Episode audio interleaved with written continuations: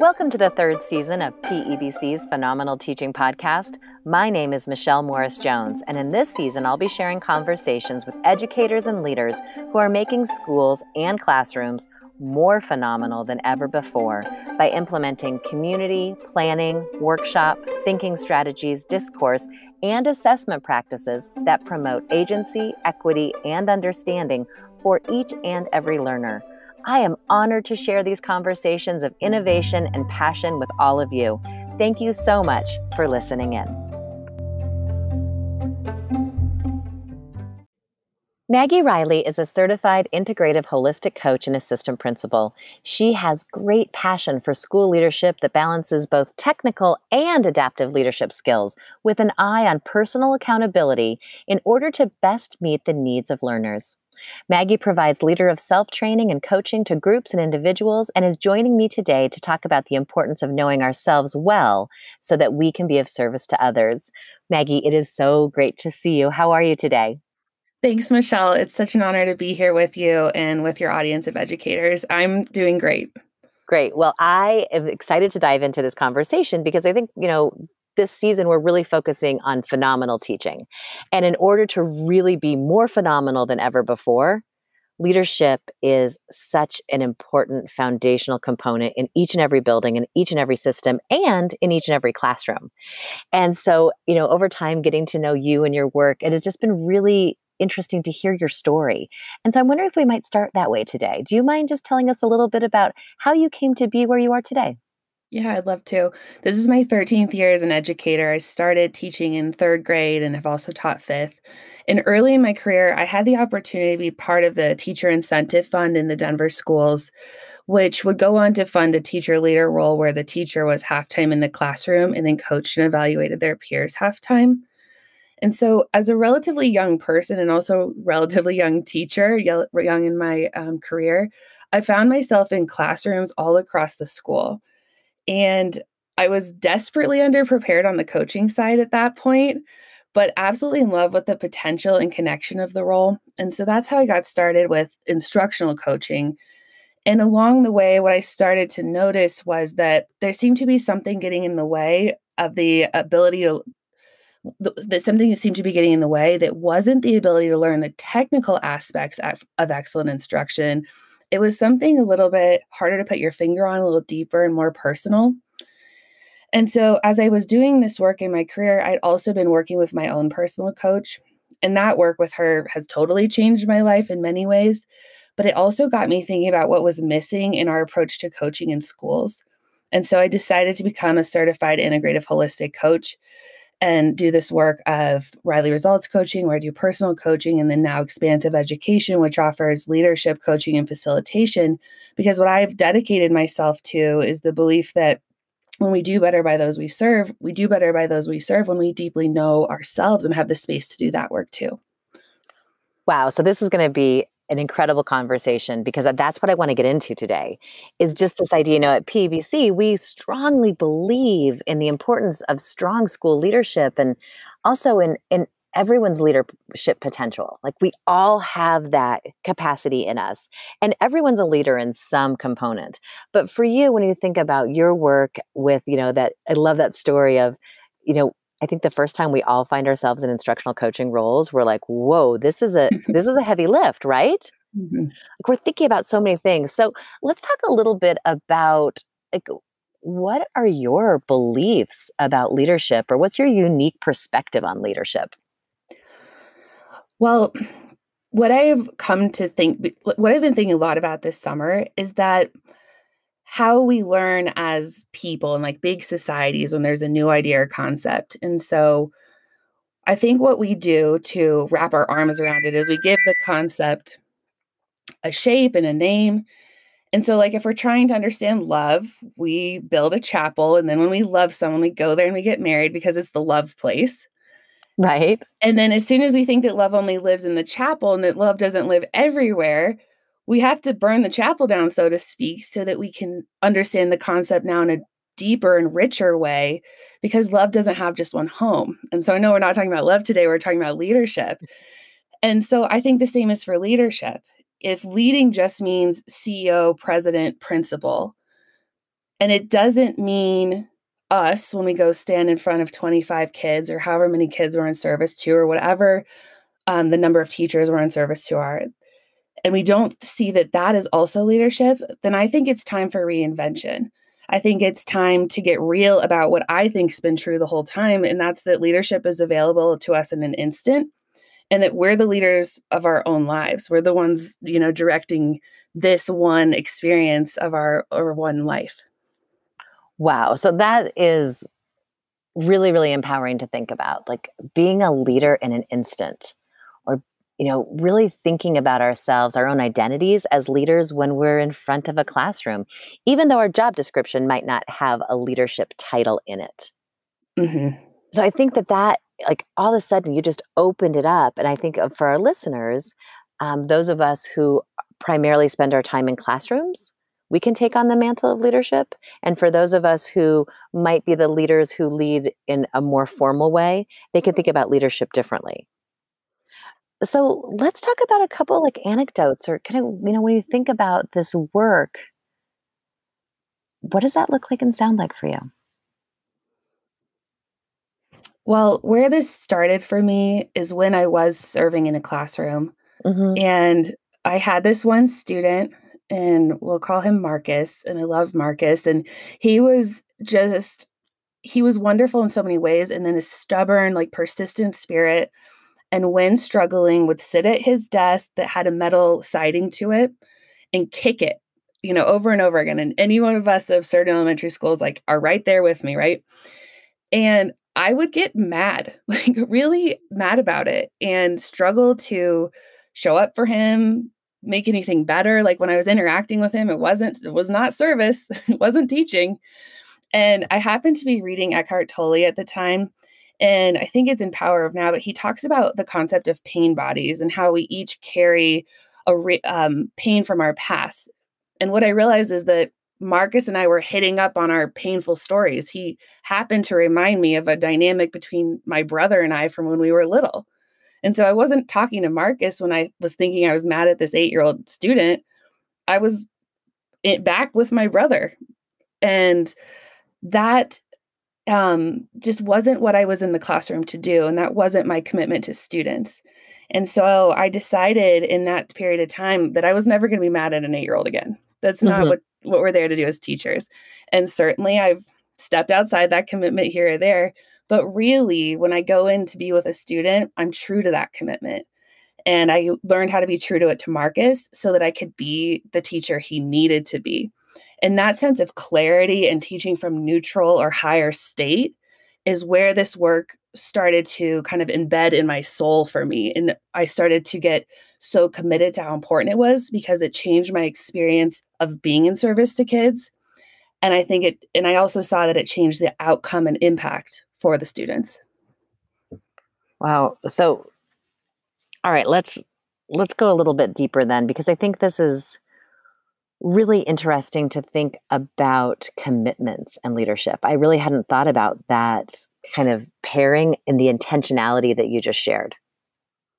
Mm-hmm. So when you think about like your beliefs around leadership and your practices, what is that connection between like those beliefs and then that that those leadership actions if you will and that intentionality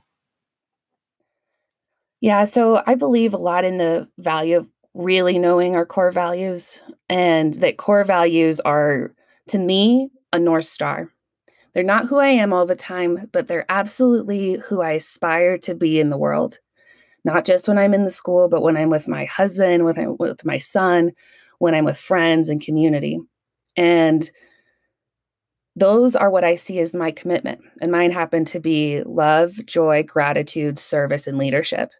So, leadership is one of my core values. And I think that it has to start with being really committed to embodying my very best so that I'm able then to show up in a clear space for those I'm in communion with. Mm-hmm. Um, and so, in terms of the commitment, then what I think my job is to do is to notice breakdowns, is to kind of go back and notice when I'm mad at the eight year old, yeah. now might be a teacher or a colleague or a friend, and ask myself, like, what has taken me outside that commitment of being a leader in my life. Okay, so I'm inferring that mm-hmm. this like work that you have done over so many years and just the precision in which you carry yourself and the high level that you kind of hold yourself to these commitments has led to your work with leader of self and the Absolutely. work that you provide for groups and individuals. So I'd love to hear a little bit more about how did you take all of these rich experiences and these beliefs that you have and the deep study that you did to now you offer kind of leader of self trainings either for individuals through coaching or even through seminars. And so I'd love to just know a little bit like what is leader of self all about? Like tell us a little bit more because I I'm super intrigued from what you've shared already. So, leader of self is based on the observable knowing that before we can effectively lead a classroom, lead our colleagues, or lead for creating a school system, a system that we now, you know, it's in the zeitgeist, it's what we're all up to, is able to shed yeah. its old oppressive habits and actually serve all children. Mm-hmm. You know, to accomplish those big goals that matter so much, we must first know ourselves, know our values, know our why and then we go a little deeper because we need to know the habits and ways of thinking that hold us back, that have us being withholding, playing small, not speaking up truthfully, not getting into right action. So that we can be compassionate for that part of ourselves and have an inquiry based approach to like, where did that come from? And then heal it so that we can step into accountability. And so I think that stepping into real leadership means knowing ourselves so we can be, you know, our very best so we can be a clear space of service for those in front of us. So you mentioned two things that really stuck out to me. One was this idea of how can we like shed the old oppressive habits? Mm-hmm. Like that I think, you know, I think we have an opportunity to reset education in many ways. And then I think you also mentioned or I'm inferring that leadership takes time for reflection and really being able to reflect on ourselves, our values, our why, what habits are helping us meet our goals and which habits aren't. And so I think those are two like I think two topics that are probably very very very top of mind for all of us right now in education. How can we make the system a better place? And then what is my role in doing that and what do I personally need to change? What do I personally need to learn about and grow? Um, you know, I've been really diving into pedagogy that sustains cultures, like culturally sustaining pedagogy, and what does that look like and sound like? And what are all the questions of all the things I don't know? And what are all of my implicit internal biases that I'm recognizing and trying to break down? But that work takes some time. And I think about when the school year starts, how am I going to maintain that? And so I'm thinking about this like concept of leader of self, and I'm thinking about your work. And I'm just wondering if you can help us think about what are some pitfalls or some issues that we might run into that would keep us from trying to meet these goals, trying to be true to ourselves as leaders, trying to make systems better places for kids than they've ever been before. Yeah. What do you see as some issues or problems? Well, to speak to what you were saying about the self examination around our biases and how essential that is to being in the space of public education and in the space of service to kids. I've certainly been on that journey too. And notice in myself when breakdown occurs, notice when I feel confronted by the work. Mm-hmm. Um, as a leader in a school, working with other teams, I've had the opportunity opportunity to observe when it shows up for others too. And I watch it in myself and in others with a lot of compassion and and not excuse making, but just compassion as we do the challenging work of reinvention and trying to find a better way. Mm-hmm. And I'm not an equity or bias training expert, but what I see is leader of self being the foundation or the complementing structure that allows us to stay in the hard work. Mm. Because what leader of self ultimately is, is the space to really be nourished, mm-hmm. be really supported, be really tender with ourselves. Like we're in service to kids, and then we all have an inner child that's still with us and still gets mad or feels hurt sometimes. And so I think that this skill set that I'm speaking to, I hope that it um, can help sustain us as we do that like deep inquiry into all the pieces of these larger school systems and then our individual classrooms that have not worked for every single kid that sat in, sat in front of us. And I know for any teacher, any of us, there's a heartbreak in that. hmm And so this I hope that this work is a way to keep holding space for ourselves, be have that that um, joint pairing of compassion and accountability.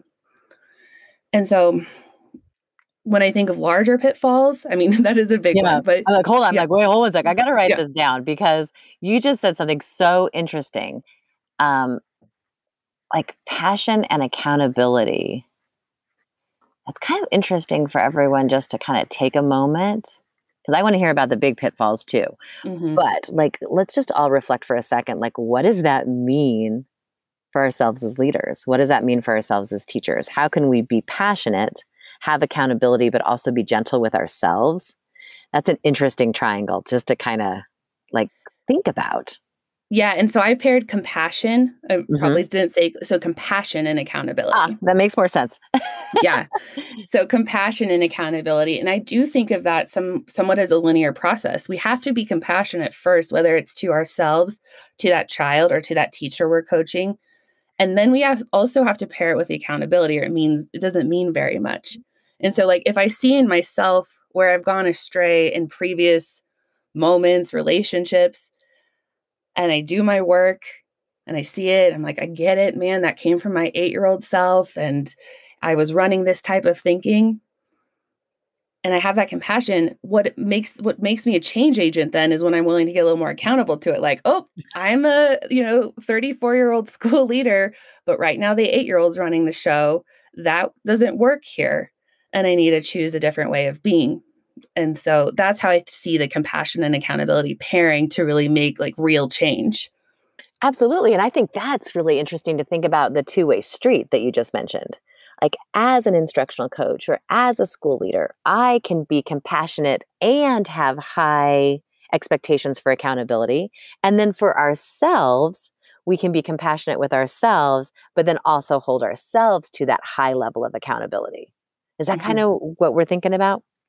Absolutely. My coach, I so I am a coach and I work with a coach because I believe in just staying in the work, right? Right?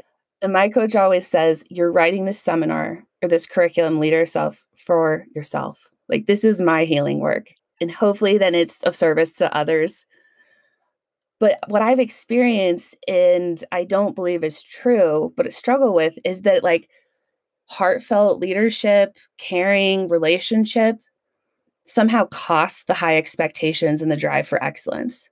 Mm, And I can get like upset and angsty about that.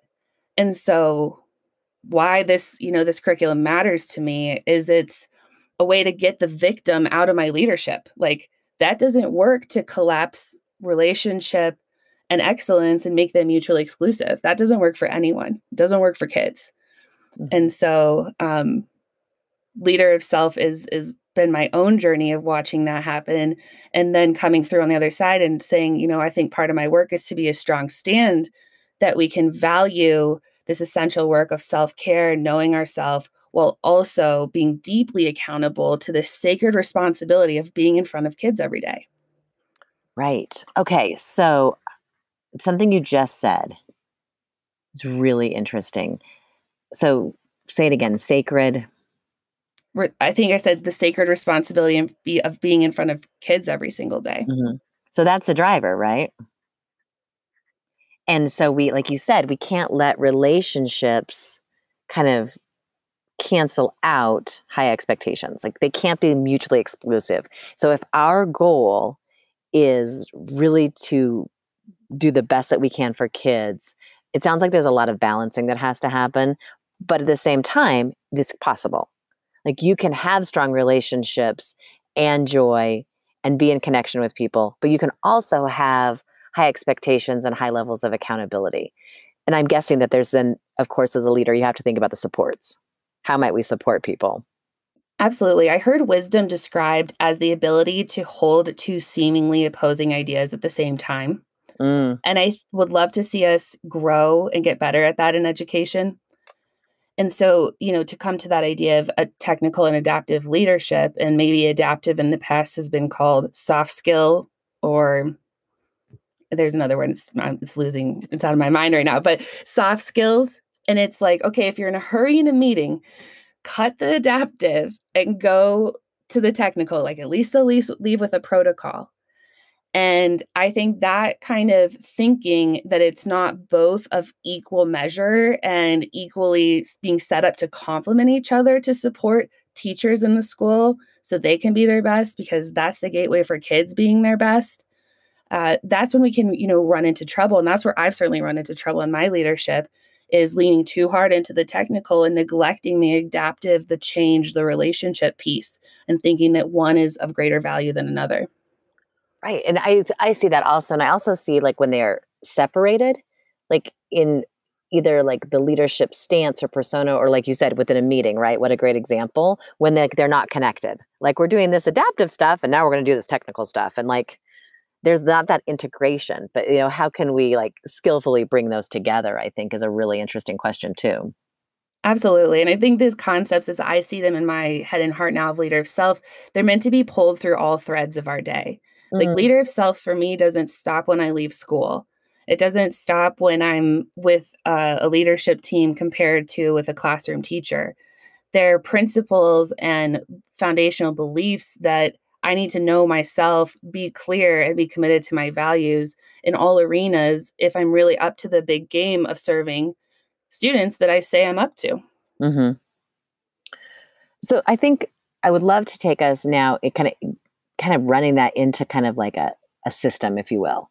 And this idea of like pitfalls and possibilities. Like this time of year, heading into the school year, are there a couple pitfalls just from your experiences that you'd like to just kind of heighten our awareness, heighten our consciousness? Like, oh, let's be on the lookout for this and this. And then the flip side, what are some possibilities like what are some ideas what are what is something that can kind of inform and inspire us as we begin that work of leadership absolutely and i'm right back there it's it's um, leadership week in denver public schools and there's so much content and offerings and possibility and in my experience in schools there's this bounty of creative energy and a willingness to grow and learn and try new things and then I've also experienced this piece, this hint that can undergird things of, well, that's just the way it is. Right.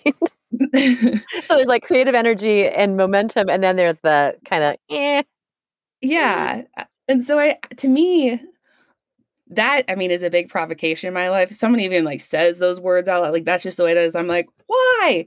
What have we why would I be complicit in that when we have a system that is not working? Mm-hmm. Um, so so that's kind of like a big umbrella. I see it anywhere that we've fallen asleep and been like, that's just the way enrollment goes. That's just the way we have to do PD. That's just the way we relate to each other. We don't do this, we do do this. And I think it can also manifest itself across the year and in different settings as feeling like there's not enough time to do the work that matters, or we we're in an experience of disconnecting from big and bold dreams that we had for the school year. Um, I've also experienced the pitfall in myself and in coaching of observing school culture where everyone's really nice and well intentioned, but no one's really saying anything. Mm. And the culture of nice acts as a barrier rather than a bridge. Right. And I also think there could be, you know, sometimes this shows up as a lack of joy or not feeling efficacious and a sense that nothing we will do will be enough. Like, can we work hard enough this year to make up or fill gaps or however we choose to put language around that um, that might be resulting from our COVID year. You know, and, and so that's kind of the victim feeling that I've experienced in leadership and that I can see sometimes in our school and in people I, you know, teams I've worked with. And that victim feeling is pretty low state. It's a low state to do such important work from. And so I think those are some of the pitfalls. Okay, so let me just review then because I think that as you know, individuals who work in schools and work closely closely with schools, we can all identify one of these that we've experienced or that we might even be experiencing simultaneously. So there's that kind of that just the way it is. Like this is the way things have always happened. Things aren't going to change despite our vision. There's that everyone is nice and con- like really congenial, but not necessarily collegial. Like we're super kind, but we don't necessarily use those relationships to do hard work. And then that victim feeling and the lack of joy and the burnout. Those are three biggies that you're that you're concerned about. Absolutely. And just like a funny story, because I'm in some leadership work now, but I've been working with a team, a different from school setting, and a, this amazing team of leaders.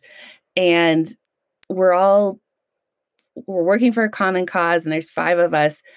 And there's some breakdown on the team, and there's this moment of like, well, Maggie, why don't you, you know, lead the team through this? And I had this moment of like, oh God, like that's me. Why? and I realized that I had this victim thought around running like leading teams is being hard and a drain. And I'm like, well, there's another piece I got to heal and work through. Like, what's what's that? Um, so I think I've lost my train of thought a little bit there, but just to come back, like, you know, these pitfalls can show up in like sneaky and interesting ways, even yes. if we make progress in our leadership journey, because we know it's not linear, it's a spiral of this work.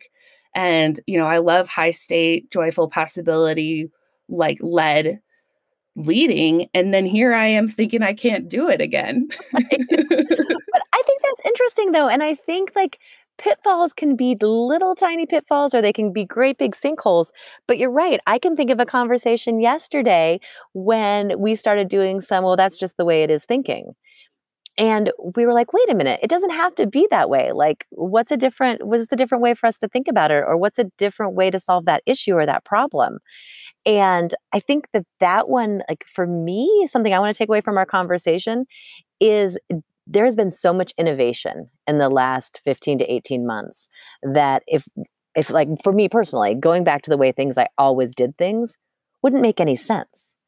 So I have to be really careful for me, I think, when that sneaking pops into my mind. Well, that's just the way I'm going to do it. Be like, wait, hold on. Is that really the way you're going to do it? Is that the way you have to do it? Absolutely. Yeah, that's exactly what I was thinking for myself there too. Like I found myself and that's just the way it is where oh, this breakdown is inevitable or I can't fix this thing or whatever it is, just this barrier type of thinking. And so this as a coach I really believe in sorry, I'm getting echo. Um as a coach I believe in processes that support us in integrating new work and new ways of being in our lives. And so I thought for us that as we enter a new school year, we could all make a just that's just the way it is like inventory list. that's like, great. I if I paused right now, like I could easily 50 things, man. They're right there.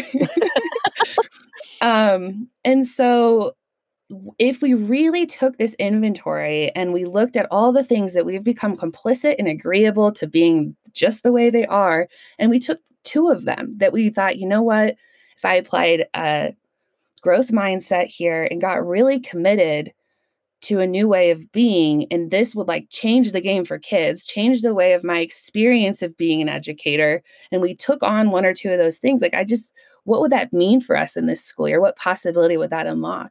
Mm. See, that is a great suggestion. I know everyone's like minds are churning, and I know you have a couple other possibilities that you'd like us to think about.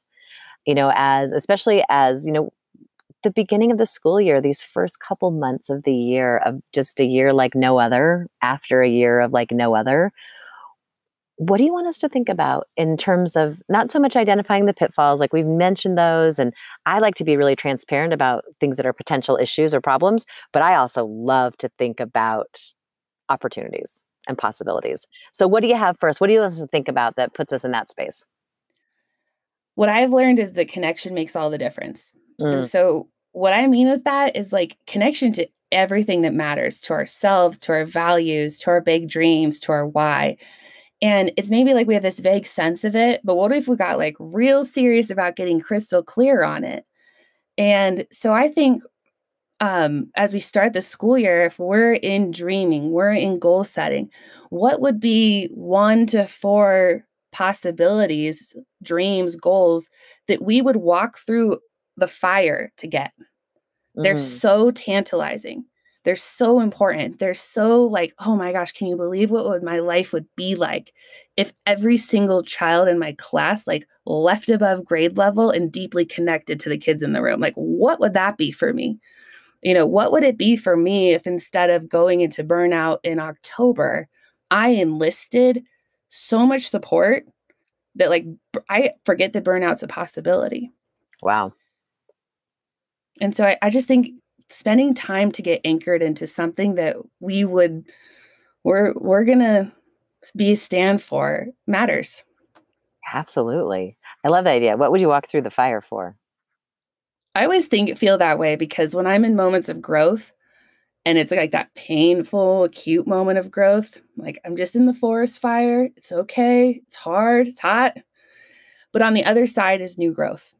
Mm. There's so much possibility. It's like all these little seeds everywhere being planted and taking root and growing up. I love that. So, what else? Another concept uh, that I think supports possibility is clarity. And especially Ooh. like we've talked about this, but this crazy past year and a half, and then just our lives. Like we've all still been in this deeply human experience in our homes with our friends and family and children. And so, if we're in an experience of any lingering pain or frustration, clarity is available to us. And that's just the prompting to ask, How do I feel? What thought am I following? So that we can start to see where are we clear and where are we cloudy. You know, to go back to Marcus, if I'm thinking Marcus is doing something to me as the eight year old student I'm serving my class, I'm cloudy. He was not doing anything, he was in his process of learning. And so, what I believe is that great leaders notice when they're unclear and then they take steps to clear so they can get back into their values and aligned right action. Mm. So, clarity can come in a lot of different ways. And I think we have different experiences of it. I have a couple thoughts about it. But one is just taking on a mantra. And I actually learned this from Rob Bell. But this one mantra is, oh, this comes with it. And instead of going into drama and overwhelm as the school year starts and someone's upset or the curriculum doesn't arrive on time or a classroom doesn't fill or there's a student that is unexpected challenging in an unexpected way, you know, we can be like, did I think that being a life changer, like a game changer for kids was going to be cake all the time? Like what was I thinking? Like, I love it. Course. That's so awesome, Maggie. Like really, like right? And the way you just frame the job description, like if I'm going to be a game changer, I'm going to change people's lives. You're right. It's not going to be a cakewalk. So right, you get so you go, oh, oh, this comes with it. This comes with this important job that I'm so committed to. Oh, I love it. Okay. So that is super helpful. Like taking that pause and having a mantra or almost like I always call it like your water bottle sticker. Like mm-hmm. I like want to make that into a sticker and put it on my laptop right now. Like oh, okay, I'm good. I'm all good. So, in order to avoid being cloudy, help with that clarity, you're in, you're inviting us to pause and just kind of take that big picture view for a moment. Like, okay, these are all the things that are happening and why. Absolutely. And okay. I think in that is that like follow like they asked what thought am I following? Am mm. I following a thought about all the things that are happening to me? Am I following the thought of all the ways the world is working against me? And then what who would I be without that thought? And that's where we can go, oh, and this comes with it. Mm-hmm. I'm a mm-hmm. game changer for this school. I'm committed to this school being an equitable place of joyful service. Okay, there's going to be an upset parent time to time or a teacher that's grappling with concepts and you know, some administrative task that doesn't get achieved on time like this comes with it but I'm connected and back to that the dreaming and visions. Um, I'm willing to walk through this little bit of fire too. Hmm.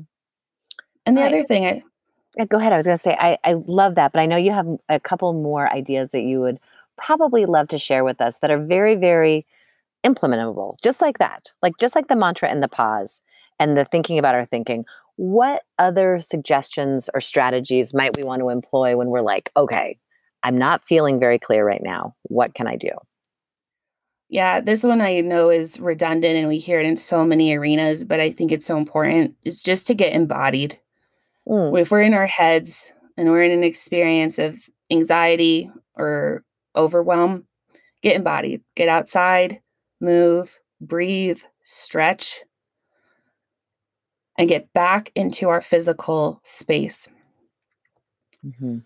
The other one is, and I love this one because mine, this experience cracks me up and occurs in my life all the time, but it's just to notice an obstacle thought. Okay, so this would be yeah, this would be the first thought your inner voice says when in resistance, drama, or shutdown. So mine has a bit of flip and funny to it, but truly, this is what happens in my brain. When something comes up that I'm not bought into, whatever, resistant to, I go, This is so stupid. and that is my obstacle thought. and you can hear it in your head. Absolutely. And you try and not so, to say it out loud. Absolutely. I do. And gosh dang it, sometimes I do say it out loud. And then I'm like, whoa, this obstacle thought's like big. And when I'm in this is stupid, I do not make decisions. Mm. I do not get in front of teams. I do not give advice. like I'm lacking clarity. And so I have a lot of my clients that once they really find the like obstacle thought that shows up for them, they t- they wear a hair tie around their wrist and they just kind of give it a little snap, you know, just that that sensory feedback. Oh, there it is again. This is stupid. okay, who am I without that? I like to write my obstacle thought down on a post it, not so that I can put it anywhere, but so I can get it out of myself. Like, that's not me. I don't think any of this work is stupid. Get it out of me. Mm-hmm. You know, so that's another thing.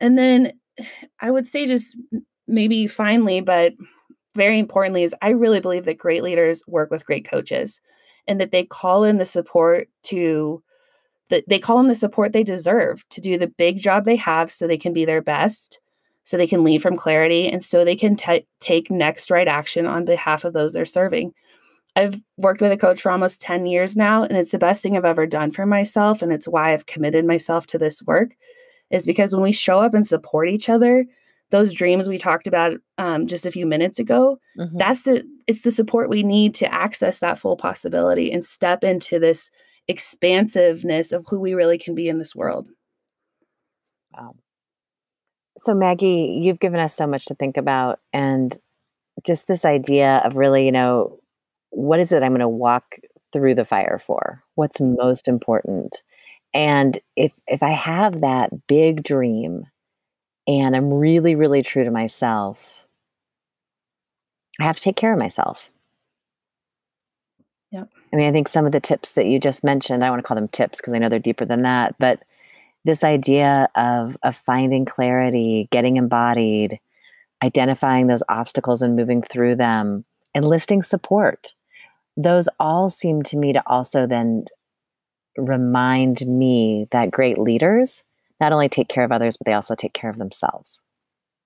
Absolutely. And we're such complex, mysterious, amazing creatures. And that time of knowing ourselves so we have the tools to take care of ourselves is time is, is the is a job that deserves time and attention and it deserves that process because we're not just a simple fix um, and we de- we deserve to acknowledge the complexity of who we are mm.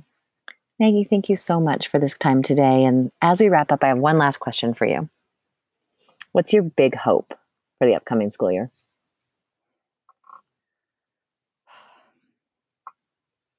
My big hope is that we all see that we're leaders and that that is a joyful, exhilarating responsibility.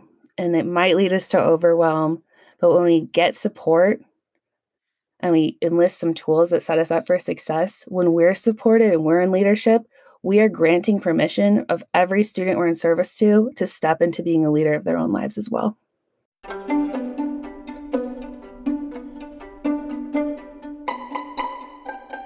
Thank you so much for listening in. The Phenomenal Teaching Podcast is brought to you by PEBC, Public Education and Business Coalition, and is intended to elevate the strands of the PEBC teaching framework, which is illustrated in Wendy Ward Hoffer's book, Phenomenal Teaching. PEBC is headquartered in Denver, Colorado, but works both locally and nationally to cultivate agency, equity, and understanding for each and every learner. PEBC provides customized on site professional development and coaching for schools and districts, facilitates a variety of institutes and seminars, and offers an array of online learning experiences for all educators. We also prepare new teachers via the PEBC Teacher Residency Program. Check us out at pebc.org.